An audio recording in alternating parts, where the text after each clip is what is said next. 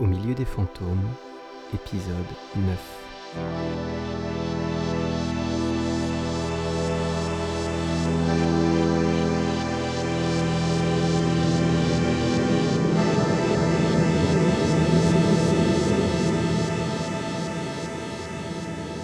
Samedi 18 avril, 20h.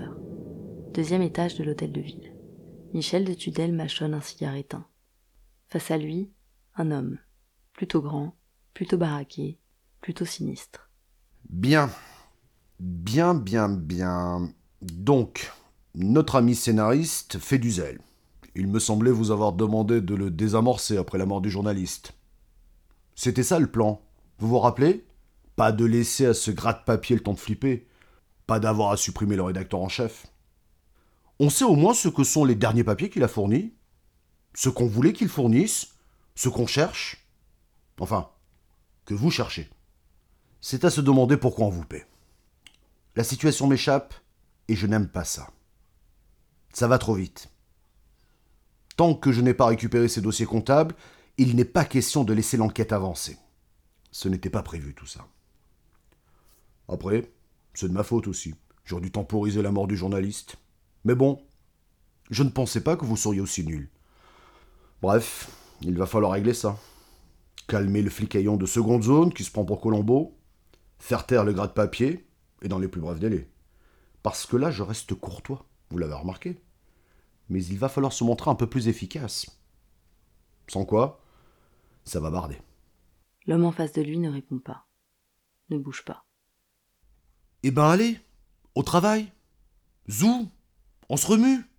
Demi-tour, trois pas vers la porte. Une détonation étouffée. Du sang et de la cervelle éclaboussent le mur. Le corps de l'homme tombe et finit de se répandre sur le parquet. Eh ben voilà, ça a bardé. Michel pose son Remington 1911 sur le bureau. Le silencieux laisse s'échapper un léger filet de fumée grise. Il décroche le téléphone et compose un numéro. Sébastien, vous seriez assez aimable de me trouver un nouvel acolyte? Oui. Un dégourdi cette fois. Voilà. Et puis il serait de bonne loi de faire nettoyer mon bureau. Merci Sébastien. Ah, et dites-moi, nous avons des amis dans la police, n'est-ce pas? Formidable. Vous m'en envoyez un bien dans une heure à l'excellence.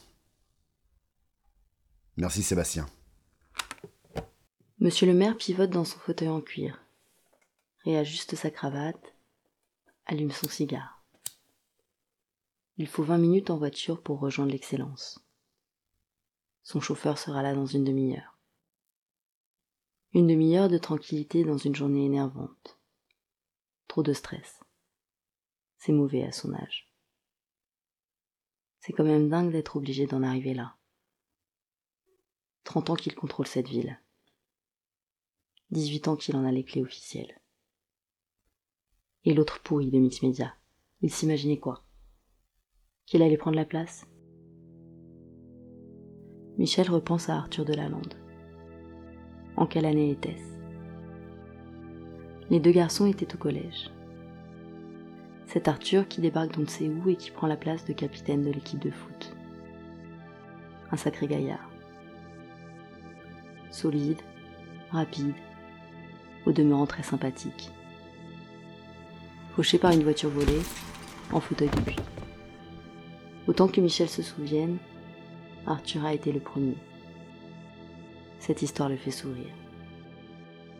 Ça lui fait du bien de revenir un peu sur ses débuts, de voir le chemin parcouru, de mesurer le travail accompli. Il n'aura pas démérité. Cette fin de partie contre Mix Media est laborieuse, mais il la remportera.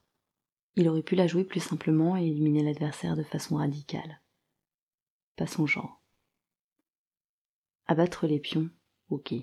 Mais l'ennemi, le vrai, on le casse, on l'écrase, on l'humilie. On lui laisse le temps de regretter son impudence. Les phares de sa voiture illuminent le parvis de l'hôtel de ville. Il se lève et quitte son bureau. Guilleret. Les affaires reprennent. Son téléphone portable vibre. Un SMS laconique de Sébastien. Flic non coopératif. Menace émise. Bien. Bien, bien, bien. On fera avec. La voiture démarre. Le jardin botanique, la vieille ville, la cathédrale. Puis la marina et son yacht. Excellence. Il y a de la lumière à bord. Alors que Michel s'installe, son maître d'hôtel accompagne un homme au salon. Ah, formidable Asseyez-vous, je vous en prie. Un verre de vin? Le flic reste debout et ne répond pas. Il n'apprécie effectivement pas l'invitation. Pas un grand bavard, hein? Pas grave, j'ai l'habitude. Vous avez surtout besoin d'écouter. Bon, et ne tirez pas la gueule comme ça. Ce que j'ai à vous demander est très simple et bien payant en plus. Ça vaut le coup, vous verrez. Des papiers à récupérer, me les ramener, rien de bien sorcier. Un peu serré côté timing, mais vous m'avez l'air d'être un jeune homme plein d'entrain. Je suis sûr que ça ne vous dérangera pas de vous mettre au travail. Eh bien, tout de suite par exemple. Quelques minutes pour bien comprendre de quoi il s'agit et le flic quitte l'excellence. Rien de compliqué, en effet. Et il a l'habitude de piquer dans les scellés. C'est pour ça qu'il a été choisi.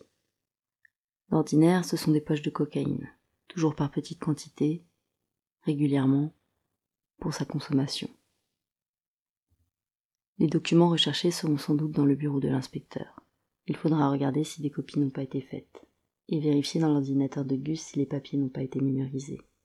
Rien de compliqué en effet. Sauf si les documents ne sont pas à l'endroit indiqué, sauf si l'inspecteur ne quitte pas son bureau de la nuit. Par chance, ce soir, tout se passe comme prévu. Au milieu des fantômes, épisode 9 sur 14, avec Coralie Huchet, Michel Picot, écrit et réalisé par Jérémy Durand, musique par Olivier Gonor, moyen de production JD Carré.